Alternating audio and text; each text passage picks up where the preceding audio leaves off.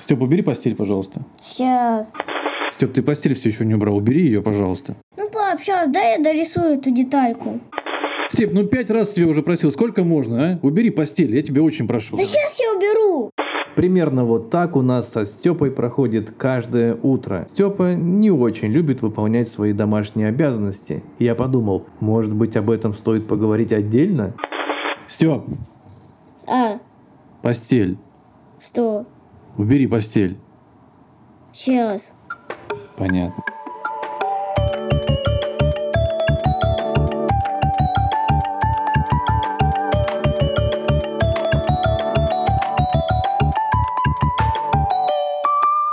Привет! Это подкаст Тинькофф журнала «Откуда берутся деньги». Подкаст о том, как зарабатывать, как сохранять, как копить и как тратить деньги для детей и их родителей. И мы его ведущие. Меня зовут Степан Береговой, мне 7 лет. А это мой папа, Сергей Береговой, ему 37 лет. Это правда. Да, мы сегодня будем говорить о том, нужно ли платить детям за хорошие оценки и за работу, которую они выполняют по дому, то есть за их домашние обязанности. Твое мнение на этот счет я спрошу чуть попозже, а сейчас давай поговорим о том, как мы с тобой, точнее, как ты выполнил задание из блокнота «Как подружиться с деньгами» от Тинькофф журнала. Какое было задание? Сделать карту желаний. Но у меня слишком много желаний. Оказалось, что у Степки очень много мечт. Больше, чем на этот листик. Даже надо свернуть один листик, и все равно не поместится. Ну давай, будем Да, делать карту желаний. карту желаний давай. Карта. А если желание исполнится, а потом э, тут уже раскрашено, что мне делать? Нужно выбирать другое желание и его добиваться. Ладно, рисуй. На, на данном этапе мы просто рисуем хотелки. У мамы есть фотка Лего, которого я хочу. Да? Мгм. У мамы в телефоне? Да. Хорошо, распечатаем. Ну-ка, что там? Велосипед. Да, Степка, как оказалось, мечтает о велосипеде. Ну, или хочет мечтать о велосипеде. Я хочу велосипед. А какой ты хочешь себе велосипед? Красный и синий. Красный и синий. Хорошо, это раз. Давай следующее. Лего большое колесо обозрения, оно может перестраиваться. Большие такие качели, как в парках аттракционов. То есть набор Лего, парк аттракционов, где есть разные аттракционы. Это из э, парка, ну, парка веселья, или как он там называется. Пусть будет парк веселья, мне нравится такое название. Что тут есть какая-то развлечалка. А что такое различалка? Ну, какая-то развлечалка, непонятно. Ну, понятно, если ты его купишь, соберешь, потом расскажешь, что такое различалка. Я хотел сказать, что велосипед Степа нарисовал, ну, точнее, там в, в блокноте была заготовка велосипеда, и Степа его раскрасил в своих любимых цветах. А наборы Лего, которые сейчас Степа еще назовет, мы с ним распечатывали. То есть ему понравились какие-то наборы, мы нашли картинки в интернете, распечатали, Папа, я вырезали. хочу сейчас это вот заказать. Что ты хочешь заказать? Это Степка говорит, что еще другой есть набор, который он наклеил, и который он хочет заказать. Какой? А тут просто собаки такие. Ее надо собрать, ну и оно разбирается и пересобирается в другие. В других собачек? Да, Я смотрел, мне очень понравились, кстати, разные породы собак. Это очень классно. я собачник. Степка собачник, и он с детства обожает собак, потому что у нас есть собака. Мы думаем, что име- именно поэтому Степа полюбил собак. В принципе, у нас есть собака. Как ее зовут? Как его зовут? Сет. И. Сет. Ту-ту-ту-ту-ту. Л. Ту-ту-ту-ту-ту.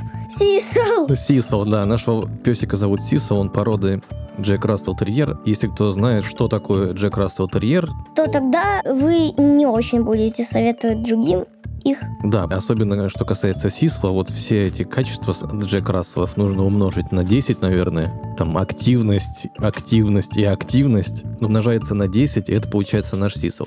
Что там тебе еще рассказывай? Самый любимый, который я прям хочу. Скворечник. И там птицы в настоящий размер скворечнику. Скворечник тоже набор Лего. Да, и скворечник в настоящий размер. Ну, чуть поменьше. Хорошо, что там еще есть? В общем, еще желание. Сейф. Сейф! Вы представляете, Степка подходит и говорит, мне нужен А, сейф. а деньги куда класть? Да, потому что ему некуда деньги уже класть. Хорошо, и Степа нарисовал сейф. И это одно из его желаний. Ну, просто я мечтал о сейфе, забыл о нем. В садике увидел сейф такой. Точно, я же хотел э, попросить папу о сейфе. Кто еще мечтал о сейфе и забыл об этом? У меня никогда не было такой мечты, признаюсь честно. И, и сейфа никогда не было. Хорошо, сейф.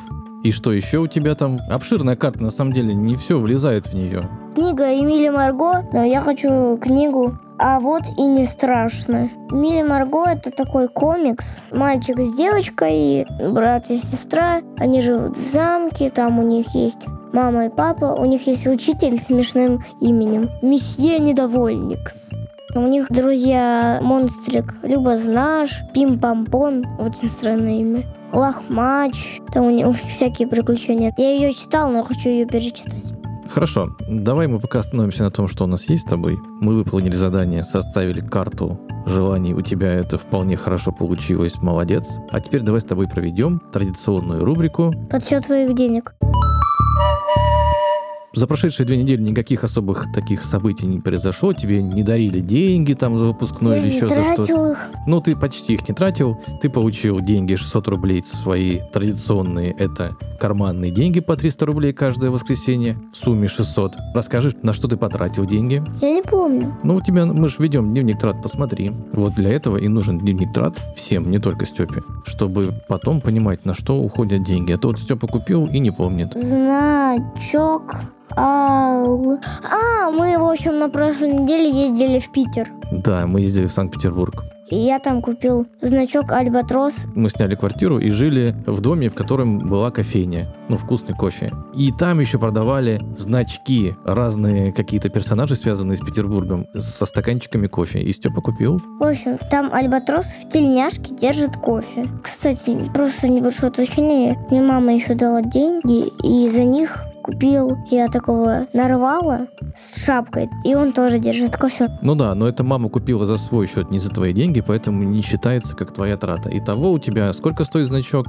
Ну, 30 рублей. 300 рублей. 300. Как карманные деньги, да? Да, получается, из 600 рублей нужно вычесть 300, и получится у тебя сумма денег, которая осталась на руках за те две недели. Сколько будет 600 минус 300? 6 минус 3. Да, 6? Шесть, да. Убираем 3. 3. Остается? 3. 30. 300. 300. У тебя еще с прошлого раза осталось аж целых 4811 рублей. Прибавляем сюда 300, получается 5111 рублей. Давай теперь поговорим о том, как еще, кроме карманных денег, дети могут зарабатывать себе деньги. На хороших оценках. Да, есть родители, которые платят своим детям деньги за хорошие оценки. Алиса сказала, что когда она делает хорошие дела, ей и сестре дают деньги. Ух ты, а можешь рассказать поподробнее, какие хорошие дела? Помочь с салатом, убрать игрушки. Вот, то есть Алисе родители платят за то, что она убирает игрушки. Это тоже один из способов зарабатывания денег для детей. А ты бы хотел получать деньги, например, за выполнение каких-то своих домашних обязанностей? Нет. Нет? А вот ты скоро пойдешь в школу. Как ты думаешь, за оценки правильно было бы получать деньги или неправильно за хорошие оценки? От вас? От нас. Может быть. Вообще на этот счет есть совершенно разные точки зрения. Кто-то говорит, что платить можно и нужно, а кто-то, что делать этого не надо, что это может только навредить ребенку. В общем, я предлагаю послушать мнение за и против. Для начала давай дадим слово нашим слушателям, у которых в их жизни был такой опыт. Вот, например, рассказ не просто нашего слушателя, а еще и коллеги. Продюсер нашего подкаста Олег Ян в детстве тоже получал деньги за работу на даче. Однако воспользоваться своим заработком ему так и не довелось. Когда мне было лет 8 или 9, то я тогда ездил на целое лето на дачу в Подмосковье. У нас на участке росли 13 таких больших раскидистых яблонь. И они почему-то раз в два года давали очень-очень-очень обильный урожай маленьких яблок. Как правило, это были маленькие такие зеленые яблоки, с которыми особо ничего не сделаешь. Но при этом они усыпали собой абсолютно все дорожки и газоны, и вообще весь участок был покрыт вот этими вот шариками, по которым невозможно было пройти. И меня попросили, в общем-то, помогать регулярно с уборкой этих яблок. Ну и как бы решили меня простимулировать финансово. Назначили, видимо, сильно не подумав, цену 100 рублей за ведро. И я принялся за дело за несколько недель. В итоге вышло 70 ведер. Соответственно, представив отчет, потребовал 7 тысяч рублей, что, наверное, на конец нулевых были довольно крупные деньги. И мама, естественно, решила, что мне они прямо сейчас не нужны, но предложила, давай я их оставлю себе, но под процент. И ты будешь себе рассчитывать, сколько тебе уже я должна. Мы договорились на 20% годовых. Я, по-моему, вел эту таблицу лет 5. Помню, что последняя цифра, которая там была, это уже 12 тысяч чем-то. И потом я как-то, не знаю, в подростковом возрасте решил, что как-то стыдно уже эти деньги просить. Ну и как-то вот, в общем, этот долг забылся. Но один раз я про него вспоминал недавно. Я подумал, а сколько вообще я мог бы купить биткоина, первой криптовалюты, когда он только появился? В те самые 12 лет, когда появилась первая криптовалюта, у меня вот был этот долг. И я прикинул, что если бы я эти 10 тысяч вложил в биткоин, который тогда стоил несколько рублей за штуку, то на пике я мог бы продать это все за 2 миллиарда рублей. Кажется, мама Олега оказалась немного хитрее него. А вот история читательницы Тинькофф журнала Екатерины. Она в детстве получала деньги за оценки и, в отличие от Олега, забирала их себе. Ну и в целом она говорит, что этот опыт ей очень помог в дальнейшей жизни. Отношения с деньгами в моей семье были достаточно специфические, потому что, во-первых, мы были достаточно бедной семьей. Для нашего класса я была, наверное, одна из самых бедных. У нас было принято, что мне не давали просто так карманных денег и не давали их за соответствие стандарту. То есть есть определенные обязанности, то, что ты должен делать. Например, ты должен ходить в школу, хочешь ты того или нет. И награда за это не предполагается. Ты должен учиться примерно на 4, награда за это не предполагается. Ну и, конечно же, ты должен выполнять какие-то домашние обязанности, как член семьи. Поэтому оплата происходила следующим образом. За пятерки мне платили плюс 5 рублей. За четверки мне не платили ничего, потому что 4 — это, соответственно, норма. А за тройки у меня отнимали 5 рублей, а за двойки забирали 50. Надо ли говорить, что дневник у меня пестрел пятерками? Я старалась как можно больше отвечать, это было интересно. Это стало игрой и некоторым видом спорта. В плане домашних обязанностей было аналогично. Есть обязанности, которые ты должен делать условно говоря, там раз в день помыть посуду, раз в день вынести мусор. Но если родители просят о какой-то доп обязанности, то они ее оплачивают. И это, соответственно, тоже было приятно. И главное, система всегда была логичной и понятной. Помимо этого, мне платили еще за творческие какие-то моменты. Например, если я писала стихи, и кому-то из родителей какое-то стихотворение нравилось только при этом условии, мне могли за него заплатить там, от 1 до 5 рублей. Система работала прекрасно. В жизни мне это безумно помогло, потому что я увидела, что если ты хочешь чего-то, ты должен для этого стараться. И если ты хочешь хороших условий, то стараться нужно делать свое дело лучше, чем то, что является нормой. Поэтому своим детям я однозначно буду платить. Степа у нас тоже сочиняет стихи порой. Да. Хочешь что-то рассказать из своего? Ты про Сисла сочинял стихи. Ты что, про Сисла? Рассказать сам расскажи. Ну а что? Просто кличка Сисл неплохо рифмуется со словом «пописал».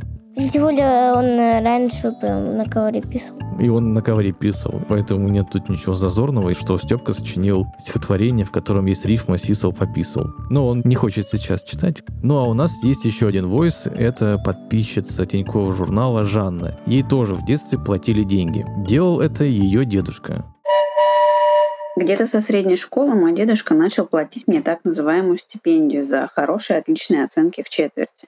Четверки, пятерки стоили по-разному, и на заработанные деньги я покупала себе игрушки. По сути, потом студенчество стало для меня продолжением нашей традиции, но в реальных условиях. Чем лучше была успеваемость, тем выше был мой доход.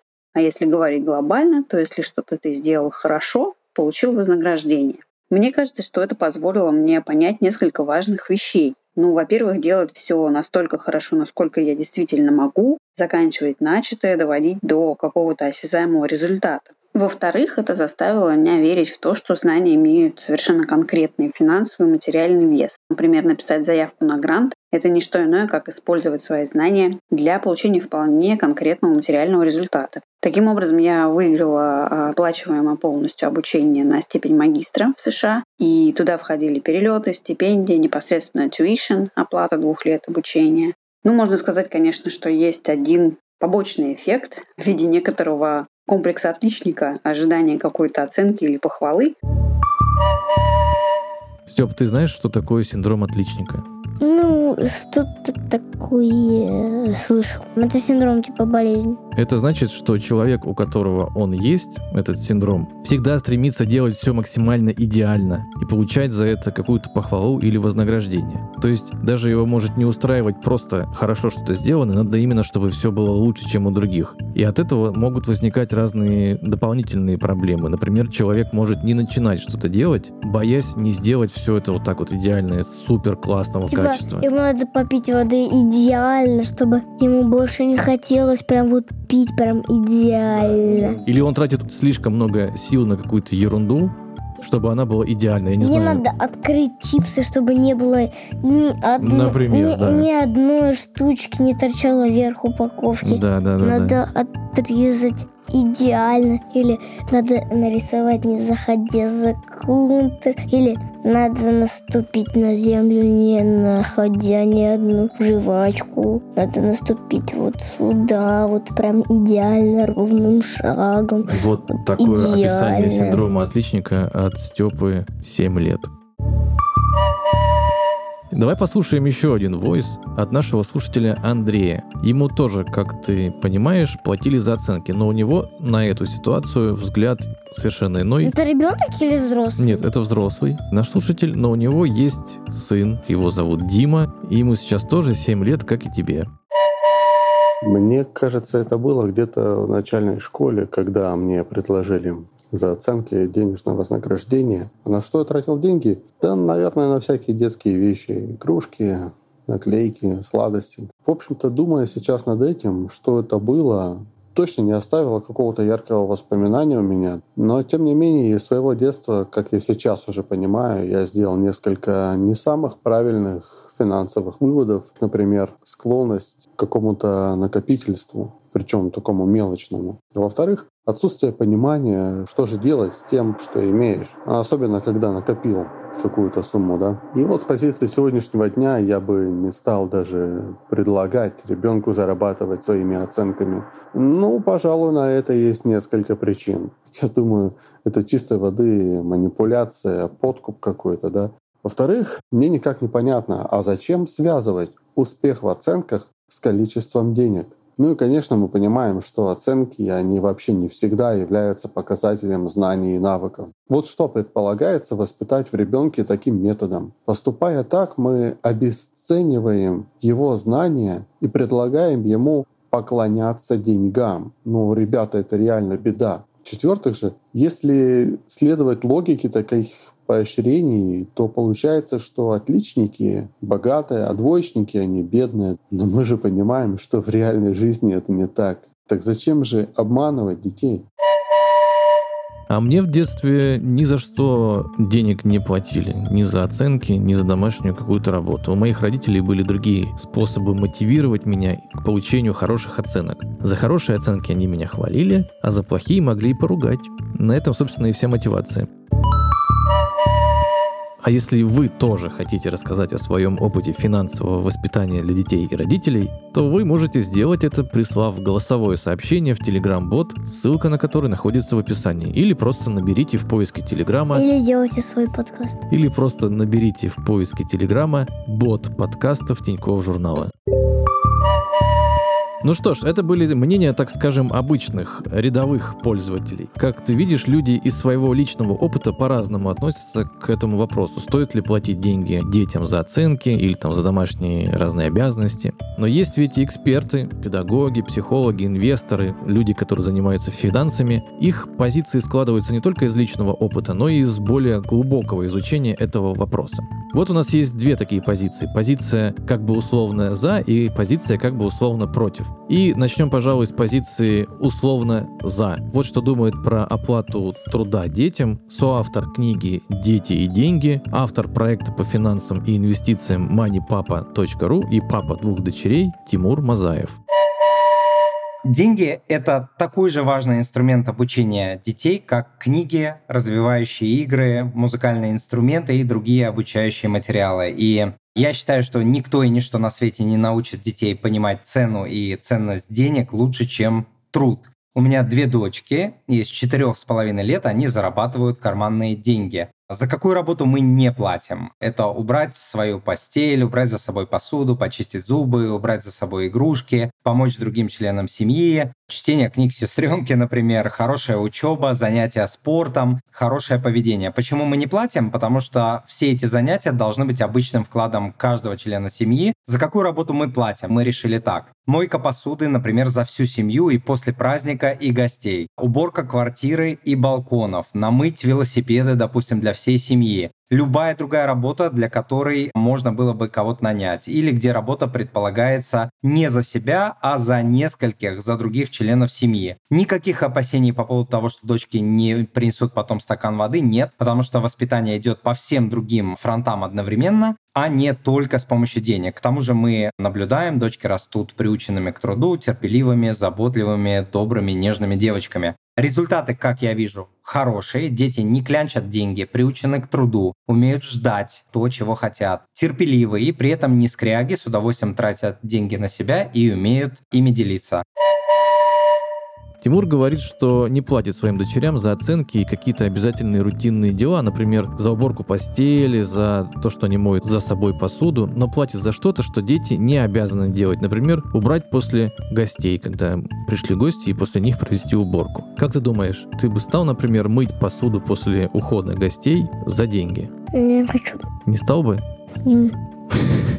Я знаю, что для Степки мотивация деньги вообще не работает. А за что бы ты стал, например? Да, например, за... Ну, Степка показывает на свою карту желаний. Понял тебя. А теперь давай послушаем другого эксперта, который считает, что деньги детям за их оценки в школе и труд внутри семьи лучше не платить. Этот эксперт нашим слушателям и тебе уже знаком. Она была у нас в одном из предыдущих выпусков. Это Виктория Шиманская, доктор психологии и соосновательница цифрового университета Skillfolio. Хотя Виктория в целом тоже допускает, что детям кое за что можно платить, но тут есть нюансы. Во-первых, оценка, да, это такая уже сама по себе достаточно серьезная и нагрузка, и надо к ней научить ребенка правильно относиться, потому что дети, которые учатся ради оценок, а на самом деле они теряют основное э, вообще назначение научения. Это действительно научить учиться, познавать знания, искренний интерес. И потом вот мы зарабатываем огромное количество проблем, которые родители формулируют в моем любимом запросе «подросток ничего не хочет». А если мы еще эту пятерку, скажем так, э, дополнительно нагружаем такой нагрузкой в виде финансов, вообще идея самого обучения, она просто нивелируется. То есть вообще непонятно, зачем мне история, зачем мне математика, зачем мне английский. А, ну просто чтобы денег вот так вот заработать. Причем заработал я не потому, что правда что-то узнал, потому что оценка и знания, ну, будем откровенны, это не всегда, да, одно и то же. А умение работать с этими знаниями и оценкой — это еще целый пласт. И в этом смысле, то есть очень важно, чтобы все-таки вот система обучения при всех и так тестах и других моментах, которые, ну, действительно немножечко искажают вообще вот этот способ получения знаний, поэтому финансы сюда вот не очень здорово включать. А про уборку тут вопрос. Сейчас очень во многих семьях принято, ну, там, хотя бы раз в неделю приходит кто-то, кто убирает. Здесь какая мысль? Что если это твоя комната, твоя ответственность, там, твои, э, да, там, способ непосредственно ухода за своей территорией раз, или если в семье не принято приглашать людей, которым платится за уборку, то, конечно, когда мама убирает, ну, извините, моет унитазы бесплатно, а ребенок за это получает деньги, тут что-то неправильно. Если в систему включено, ну, например, там, за какую-то уборку раз в неделю приходит человек, он там получает денежку. Он говорит, а давайте там сэкономим. Вот не будем приглашать, или вот эту вот там часть работы я готов там взять на себя. То есть в этом смысле тогда получается некая логика. Поэтому тут вот, собственно говоря, ключевой механизм. Если вы за это кому-то платите, то, собственно, логично, если ребенок действительно выполняет эту задачу, что вы можете ему за это заплатить. Если вы не платите за поливку цветов, то не совсем логично. Я, честно говоря, тут склоняюсь в сторону тех, кто не считает, что нужно платить детям за уборку, постели и тому подобное. Мы обсуждали это и с мамой, кстати говоря, поэтому это не только мое мнение. У нас дома у каждого есть свои обязанности. Это не какая-то там нагрузка со стороны кого-то. Это наша ответственность за то, чтобы дома у нас было хорошо, комфортно, чисто, чтобы была еда, свет, чтобы все работало исправно, чтобы все вещи лежали на своих местах. И это наша забота друг о друге. Я думаю, что никто за это не должен получать денег, а главная награда в этом – наше общее хорошее настроение, комфорт и желание всегда возвращаться в уютный и наполненный любовью дом. Классно же? Ладно. Ладно, сказал Степа с таким грустным видом.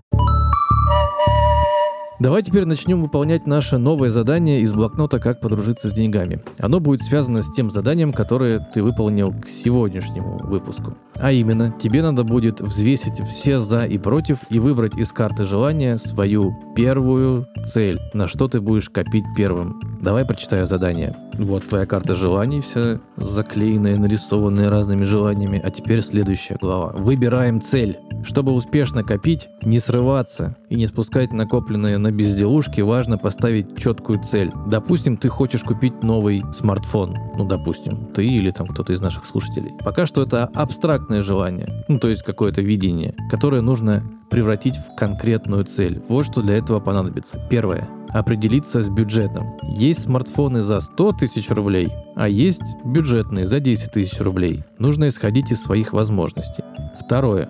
Выбрать модель. Для этого надо найти несколько подходящих по цене смартфонов, которые тебе нравятся, и сравнить их характеристики. Где-то может быть больше памяти, где-то лучше камера, где-то более мощный аккумулятор. Выбирай то, что важно конкретно для тебя. Третье. Найти магазин с наиболее выгодными условиями покупки. Например, один магазин может начислять бонусы на карту лояльности, другой давать скидку конкретно на эту модель, третий – дарить какую-то мелкую вещь в довесок. Цены в магазинах тоже могут различаться, поэтому важно внимательно изучать все условия. Итак, задание. Выбери одну вещь со своей карты желаний. Это будет твоей первой целью. А в следующем выпуске мы об этом расскажем нашим слушателям. А теперь давай прощаться. Это был подкаст «Откуда берутся деньги». Подкаст о финансовом образовании для детей и для родителей.